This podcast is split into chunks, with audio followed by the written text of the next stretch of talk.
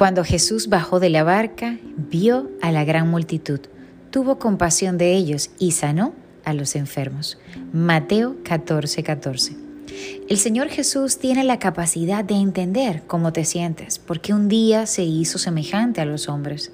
Sintió hambre, frío, sed, calor, dolor, tristeza, fue rechazado, traicionado, despreciado y luego crucificado injustamente.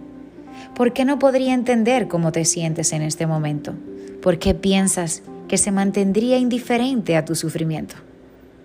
Jesús es capaz de entender lo que sucede en nuestro interior y de extendernos la mano cuando necesitemos su intervención.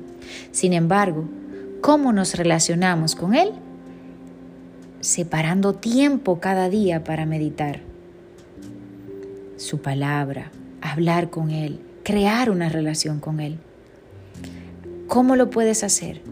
Ora, lee la Biblia, Pasa tiempo meditando en sus enseñanzas y en su estilo de vida y en su amor.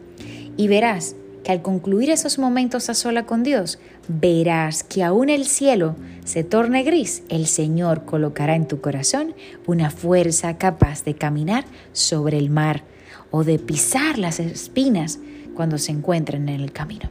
Dios te bendiga.